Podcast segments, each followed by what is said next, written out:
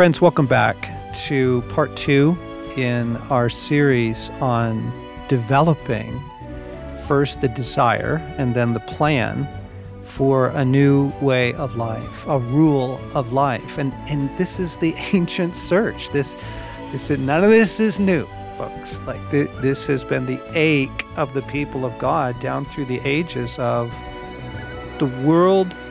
What, what's crazy is you go back to the desert fathers, and they thought the world was a shipwreck from which every person had to swim for their life. Okay and there were no cell phones. there was there were no cars. There was no internet. Like eh, and they go, and the world was mad back then. You go, yeah, the world has always been mad. The world has always been soul draining, soul assaulting. So Blaine Eldredge, John Eldredge, back in the studio this week to talk about a, a, way of life, developing a way of life. And I want to say, particularly for this hour, we are living in a moment that is the time of transition between two ages, between the current age and the age to come. Mm, oh man, so many rabbit trails. I know, I know. you, you can't tease stuff like that. Well, I just need to say that those periods of transition are very upsetting to the human soul. They're, they they have an enormous amount of instability, and people feel the instability. But may, maybe what we most feel it in is just the desire for relief. And Blaine, back in August, we were in here with Jamie, and we were talking about transition mm-hmm. and transition in labor, and she was telling the story of her uh, labor with her daughter Ella, her first child and she's in transition, which is super intense. And she's just yelling at everyone in the room, anyone who will listen. I just need a break. I just need a break. Okay, that's what it's like to be in in a time of transition between one age and the next and the pull for relief the pull for compromise the pull to just go look i you know maybe i'll get back to this later is so strong maybe that's all folks know right now i just want a break and what we're saying is, is that to live in an hour like this, your current rule of life is not providing the nourishment and the ongoing engagement with God that you need. Okay, so let's talk about a new one then. Like exactly. Yeah. Okay. So let me let me tell a little story. So people ask me often, so what do you do, John? Like, what do you do when you first get up in the morning? And I've I've come to realize that that's not the place to begin. You should ask me what I do last in the evening.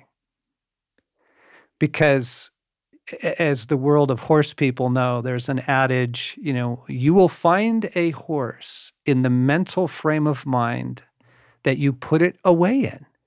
And so if you're working with a horse and you're frustrated and it doesn't go well, or you've had a bad ride and the horse is upset and you're upset, and you come back the next morning, guess what? That horse still feels that way towards you. Nothing's different. Like you will find him in the condition you put him away in. You will find your soul most of the time in the condition in which you put it away in, which you went to bed in. So the better question is, and this just to begin uh, uh, along, you know, we're getting into a series here, but let's be practical for a few moments.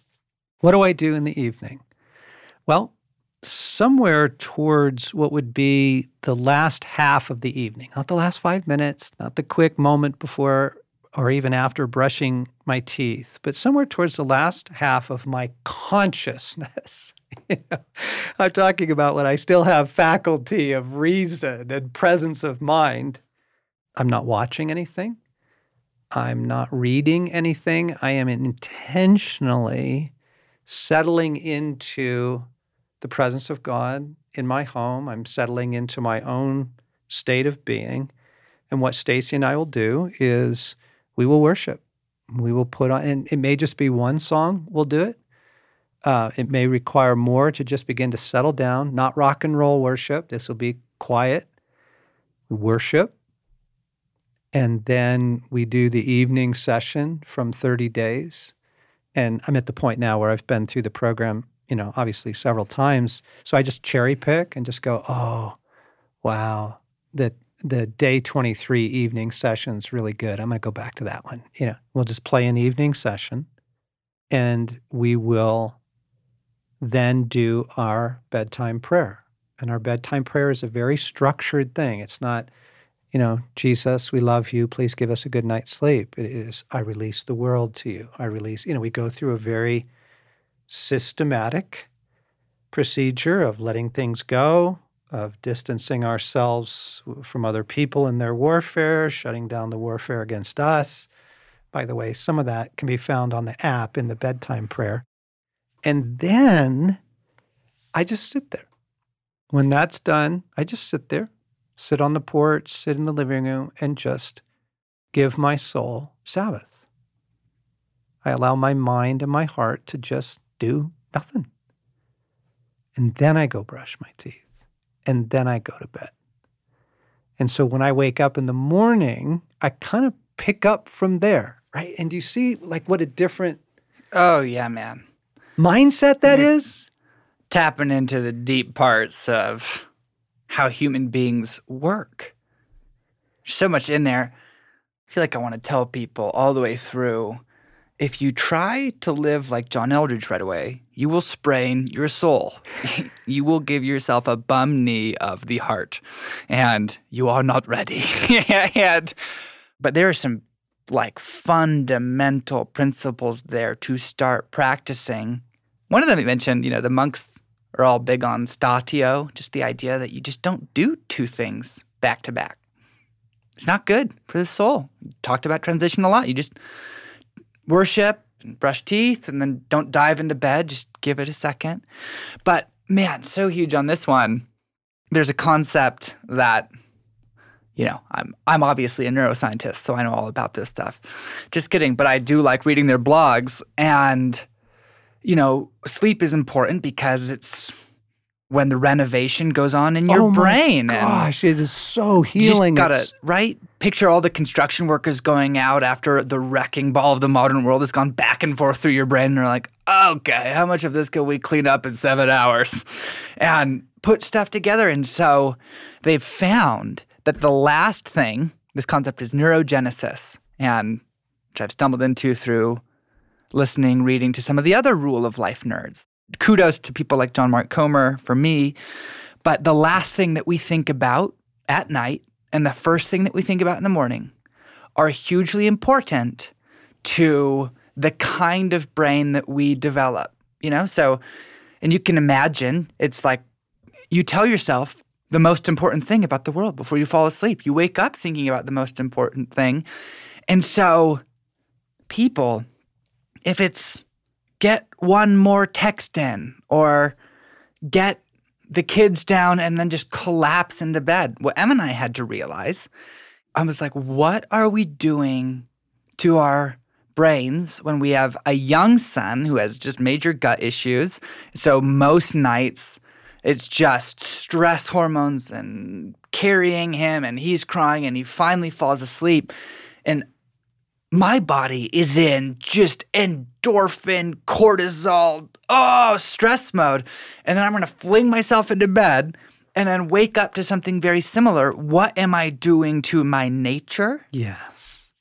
You know, if, if I were to roll out a more beginner version, my version of how I begin practicing the principles that you're talking about is like, yeah, hours before bed, let's say just an hour, you enter the technology free zone. It yep. just yep. bare minimum 60 minutes. And then we have young kids, so we get our kids down and then we M comes down and it's clean the kitchen and it's our connect time. But a major thing for us was just deciding we go go to bed at 10. And what that really means is we go upstairs at 9:30 and if at finally people know and we live a pretty communal life. So our hurdle was convincing our friends, no really, I will walk out in the middle of your story just to go upstairs because these parts of my rule are so important. Yes, they are. So obviously there's fudge room, but more often than not, we hit 9:30 we are Em and I are going upstairs so that we have enough time after brushing our teeth then we pray And then Em had an idea years ago. Let's just have our last thing be, she calls it the prophetic two minutes, just two minutes, lie in bed and ask Jesus, what do you want to remind us? What do you want us to see? What do you want us to go to bed thinking about? Yes. And then we'll swap notes. And Em always sees some beautiful expression of, you know, the Eden heart of God extended over the world. It's very amazing. I'm usually pretty tired at this point. So it's like, yeah, I just kind of felt the peace of God, and that's what I'm going to go with. I'm out. Yeah. Um, but just to go, man, what you, Mm. what it is it's fascinating to ask people this question. What is what do- what do you go to bed thinking about? What are the last two three things that you Mm. do? And what is the first thing that you do in the morning? Because you are training your biology to treat the world as a particular kind of place. Yes, exactly. So, what is a rule of life and why does it work? How do we name a rule of life for people? Yeah, thanks for kicking that one over here. It's not complicated. I was talking about this with a couple church planters, and one of them was said, Oh man, we're doing this as we're trying to figure out how to get our people through the time. This is what we've converged to too. And they just used the straight up Latin name of a trellis. Like, so, you know, rule A trellis. a trellis. So, in terms of language, a rule goes back to a trellis that you make, that you tie in this a vine to, or so that to protect it from disease, to make it fruitful. So it's just the structure, you know, is what the word is that you attach a plant to. Kind of like a garden fruitful. trellis. Like a garden trellis. Yeah. That you want your beautiful climbing rose or, yeah, to Ex- go up, your night blooming jasmine. Or, yeah. Exactly. It needs a structure. Got it. It's sturdy, somewhat flexible, but sturdy. So I pulled together a couple of definitions. Here is Andy Crouch's. Is a short, a set of practices to guard our habits and guide our lives. Stephen Macchia, a little longer. A holistic description of the spirit empowered rhythms and relationships that create, redeem, sustain, and transform. Okay, so let's just have that the second one again. It's a holistic description of the spirit empowered rhythms and relationships that create, redeem, sustain, and transform. Spirit empowered rhythms. Okay, that's really good. Margaret Guenther's an Anglican spiritual director. She says, a rule of life is basically a spiritual budget. and a great way of thinking of that, I have a certain amount of things that I can put my soul into. What will what will I do? Okay, I got to grab that one. That's transformative. That works for people. A spirit, a budget of the soul. it's just huge. Okay, I got so much. I only have so much. So where am I going to spend it? And then, particularly, how am I going to not go into bankruptcy every day? right? Just every day, people are throwing themselves into spiritual debt. Isn't it? And and we know where those limits are intuitively if we were to ask someone, "Hey, you know, your brother-in-law just is dying to connect. Do you have time for a phone call today?" Yeah, I could do that. Yeah, and also actually your old friend wants to connect after that. Could you do that meeting too? Yeah, I think I could do that. And your mom is waiting to hear back from you. Oh man, I guess I could do that. This is beginning to pile up. If it's all right, so we're at, we're at three significant interactions, right? We're at three, and then it's oh, and by the way, your mom's birthday was last week, and you forgot. And so, if you could also, if you have time before you come home, to call her. And by the way, when you get home, your kids are really going to want some of your attention. They have really, and all of a sudden, you're just. What's- what's your budget, folks? There it is. That's this is so helpful. What's your budget? You, your rule of life is your budget for your soul.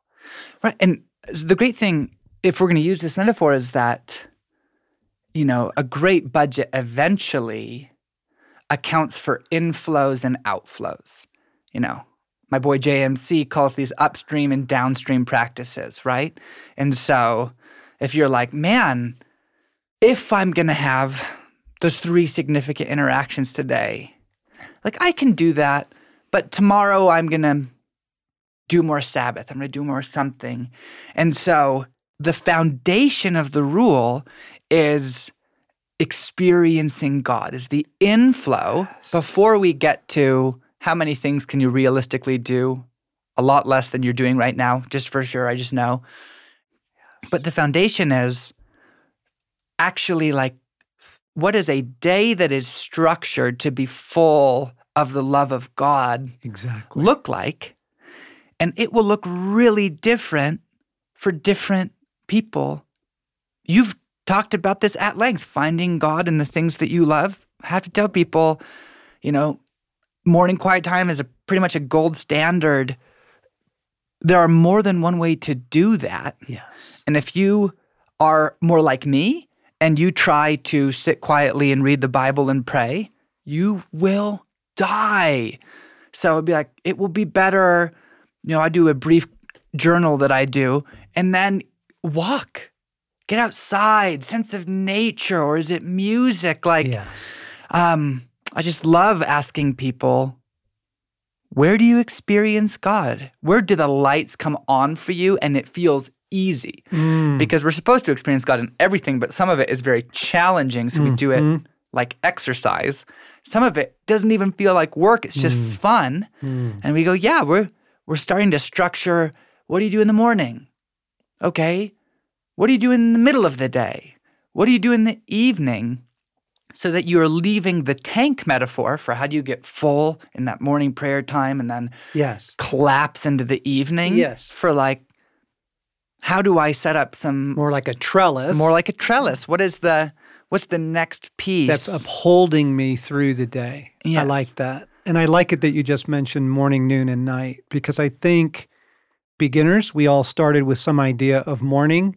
You know, I'm going to read my utmost for his highest, Ah. right? right? Good old Oswald Chambers. And and eh, for years that was great for me. But then I started needing more and realizing, oh, just morning, you know, devotion, whatever that looks like, not enough. And so we add evening. Right, some sort of something, some sort of bedtime prayer, some sort of, you know, uh, scripture reading in the evening. So we add that, but then we find, oh, actually, by about 10 a.m., I'm already spun up. I'm already shot. Like I am either the world has me or I'm in a real battle with it. And so come noon, I started realizing what I do with my lunch break is massive in terms of the trellis. Is there a bar of my trellis there? Yes. that I can lean on, that I can tie to, that will provide additional support through the day, right? And just changing what I changing what I do with lunch now to find God again. In my days in the building, many is the hour that John Eldredge is walking laps around the building That's true. as kind of like the deliberate statio, as the. Yes. So I think a really important thing just to name, and it's fascinating. I can't really tell where our friends are listening. Like, is this still a really hard sell, or are we stoked about the fact that you are going to exchange the way you're living right now? Like, if the promise at the store where you bought your lifestyle was you will have week over week, month over month, a bigger capacity to give and receive love. Like, would you be like, man, it's awesome. It's totally working. I'm so happy and I'm just loving God. And, you know, uh, I'm bearing fruit as the love of many is growing cold. Like the trees in the orchard, man. It says that it's going to Mm. be harder. You can just see people just withering and the Yep. leaves falling. And then right in the middle of that orchard, there's oh, flowers and oranges and Who's that? birds. Who's that woman? Who is that woman? Who Yeah. is that guy? Yes. And be like, would you take it back to the store and be like, give me a different life? When we talk about narrow is the gate and few find it, it just means like there's a pretty narrow way to live. But in time, you learn it and it starts to work. I've, Benedict has an amazing line on that. But as we talk about experiencing God, what I want to name is people have created these basic buckets, right? Because your whole life goes into your rule, not just Yes. set up a better structure for your devotional time, Yes. but it's like experiencing God, shaping your mind and imagination, like the whole body, soul, and spirit, the entirety of your humanity, cultivating your body, engaging your relationships, resting, work, money, hospitality. That is all a part. I have friends, uh, two different church movements, different denominations, and I asked them for their workbook because they were doing that. And they were very similar because the consensus across two millennia of following Jesus is that there are basically these buckets. Like, yes. how do you rest your soul in God? Great. What do you tend to think about? You know, I'm someone who needs input or I feel like I'm dying.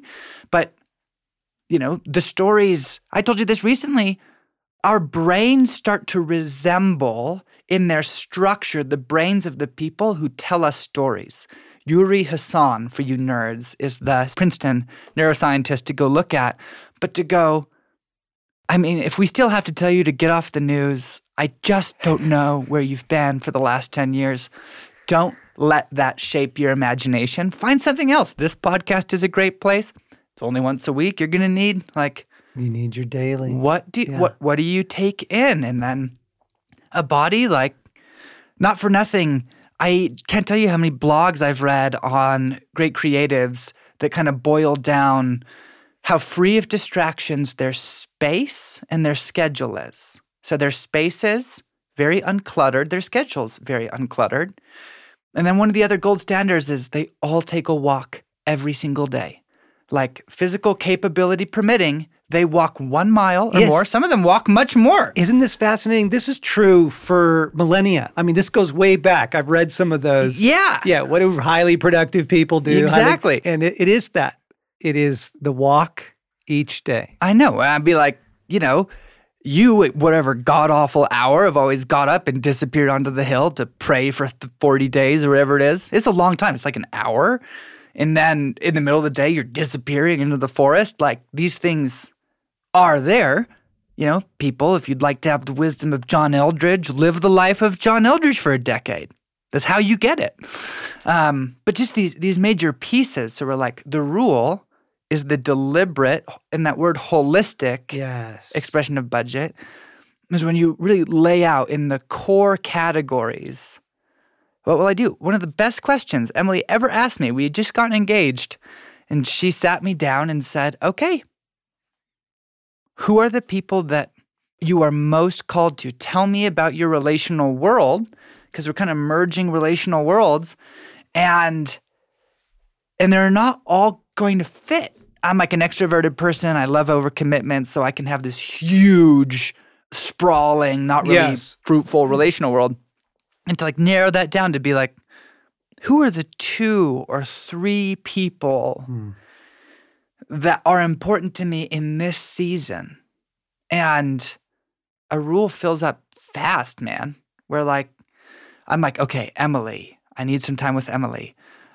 My young kids, I need time in a few different kinds of buckets of time with my young kids.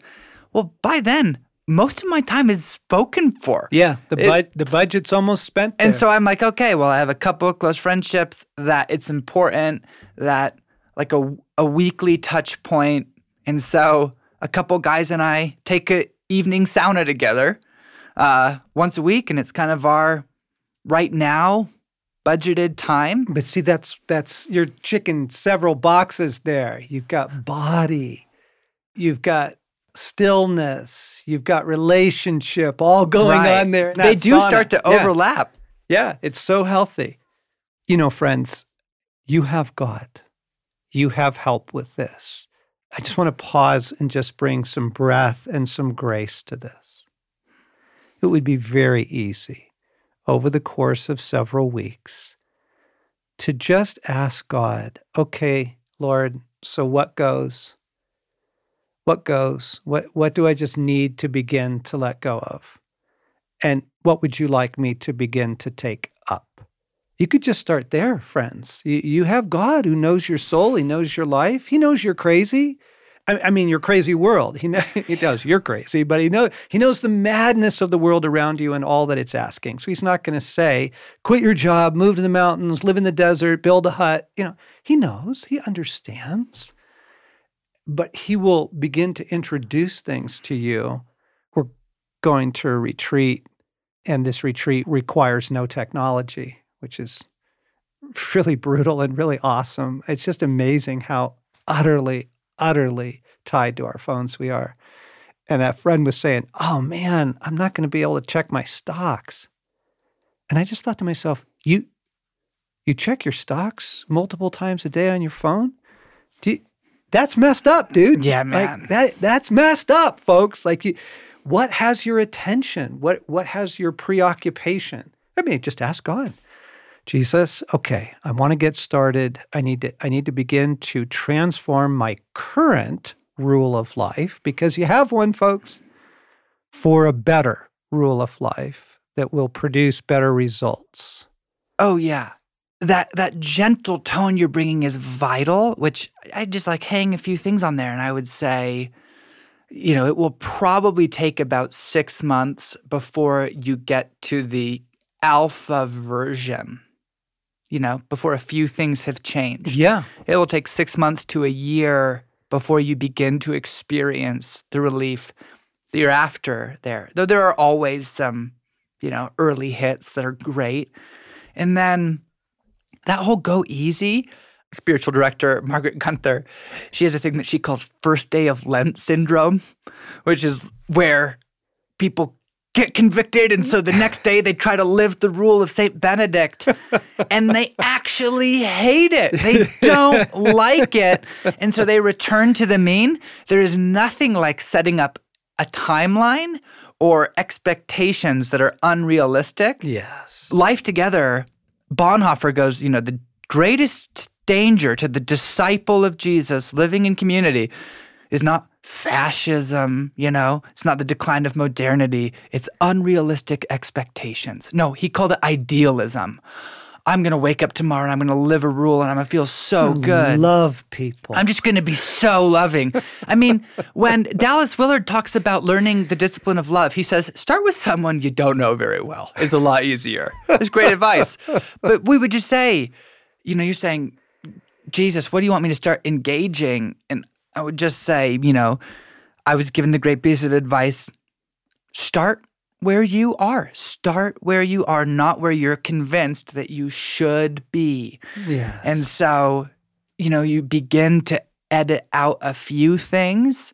You and you just you're not adding, you just begin to replace a few things and you know, the 1 hour time with God. Listen to Morgan. He's like what people don't know is that actually becoming a king is a rule of life spiritual formation book, but just you know, yes, it is. for bow hunters, and it's awesome. Yeah.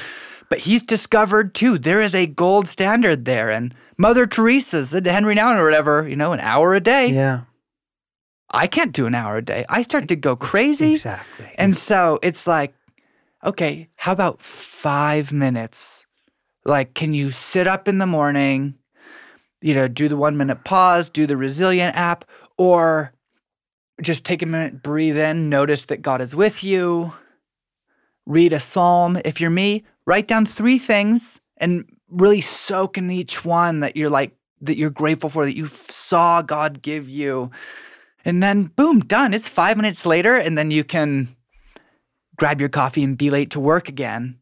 But just like, it is worth it to take the time, and it takes a lot of time to switch trajectories and ease your way in the direction. Yeah, easy does it, folks. Don't don't try and do this in a day. Don't try and yeah, renovate the house in a weekend. I mean, you just learned John Eldredge's evening routine, so people are stoked right now, and they're like, "Babe, tonight after dinner and we're going to eat dinner together because, you know, John and Stasi Eldredge do that and then they play a game together, you know, just keeping love alive. And then they worship for a long time and be like, I just don't think you'll like it. I think you'd find it really hard. It's Easy does it, folks. it's great to want to get there. yes. But if you can just commit to turning your phone off an hour and don't put it away somewhere on silent mode, figure out how to turn off your phone, Yes. which Yes. a lot of people don't know how to do that. um, yes. Yes. The it, the button is on the is on the upper right, and you hold it down. yeah, you gotta hold it down. And but you know, one of the fascinating things that is going on in my own soul right now is why does it feel like loss? Why does it feel like, oh man, you're you're asking me to just experience more loss in my life? I love my TV shows. I I I love my gummy bears in the evening. I love whatever it is, right? The third glass of wine that you shouldn't have. Like you're just asking me to experience loss. And you talk a little bit about what the world is driving you towards. Because Yeah. The world is your enemy, folks. The madness all around you, what you think are people's normal life, okay, is not friendly. You are in hostile territory. oh, you are. It's C.S. Lewis in the Screwtape Letters, where the elder demon Screwtape writing to Wormwood, you know, says, You would think, given the centuries of Christian warnings about the world, that people would have a pretty healthy regard for its dangers. But he says, really, in the in the 20th century, people have stopped talking about it. And then, you know, because he's a demon writing, he's like, I do see some about mammon more than I like, but I see nothing about the value of time, the selection of friends. You brought in this quote by Eugene Peterson The devil specializes in three things hurry, crowds, and noise. If he can keep us involved in muchness and manyness, he will be satisfied. It's the world. It's the world. It's the gravitational suction of the world. Right. And so, what people need to know is that the fight is not fair and that the radical departure from the world that we're talking about here is so challenging. It's a brilliant philosopher, ethicist, Tristan Harris, who started a thing called the Center for Humane Technology, the entire purpose of which was to tell people the game is not fair. This is called an asymmetry of power.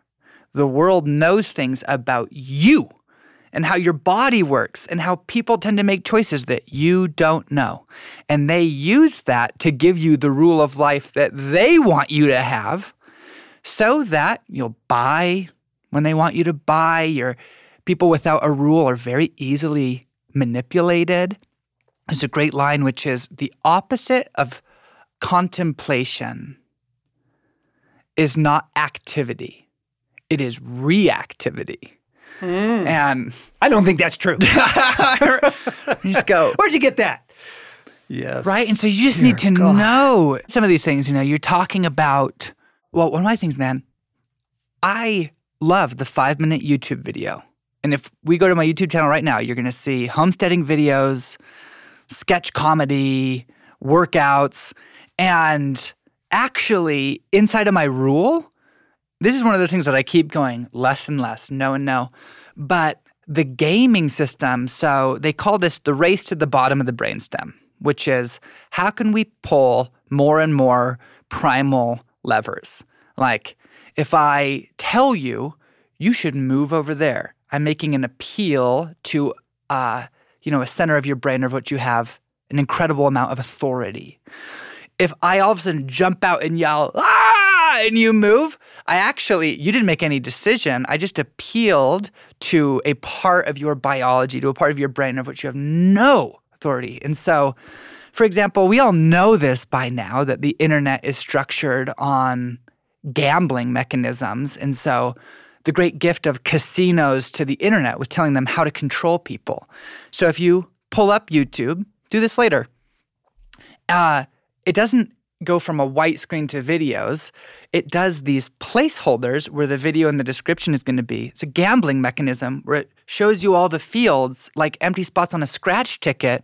And then ding, ding, ding, they start to get populated and you see what you got. And it you get an incredible dopamine hit that goes down over time, but it's an addictive rush. And so we have to say the world and the flesh and the devil working together, it would be hard enough if we didn't have habits, right, from living in a fallen world, if we didn't have habits that took us away from good things. But many of those habits are actually institutionalized as good things in the world. Yes. And then built in a ways to be as addictive and primal as possible just so just one more quote here. This is from the writer Andrew Sullivan, who was one of the early adopters of the real-time blogging platform. This is the Huffington Post business model of how do you serve someone a new something every 20 minutes so they get another hit so that they stay, they keep clicking, you can show them more ads. And he went to a digital detox center, uh, a Catholic silence retreat. And, you know, he had grown up in the Catholic Church, but longtime atheist. But over the course of this retreat, he begins to just remember these other parts of his humanity. And he says this The reason we live in a culture increasingly without faith is not because science has somehow disproved the unprovable, but because the white noise of secularism has removed the very stillness in which it might endure or be reborn. Okay, read it again.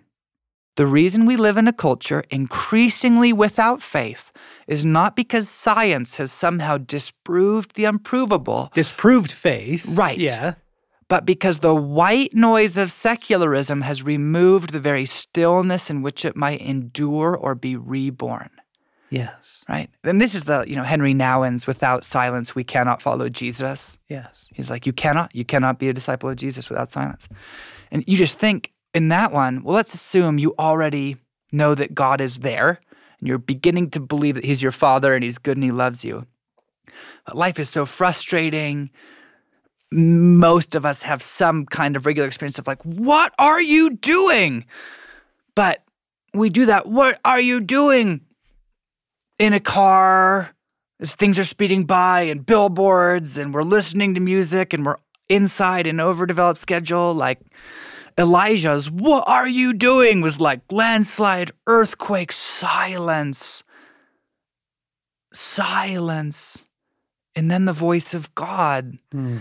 And so just, this is just so helpful to go there is a deliberate war on silence, a deliberate war. You know, we've talked so much about the battle for your attention, but it's not just your attention. It's not the attention economy. It is the battle to control the entirety of your humanity by using the levers over which you have the least direct influence. The primal reactions. The bottom of the brainstem, right? They don't. Yep.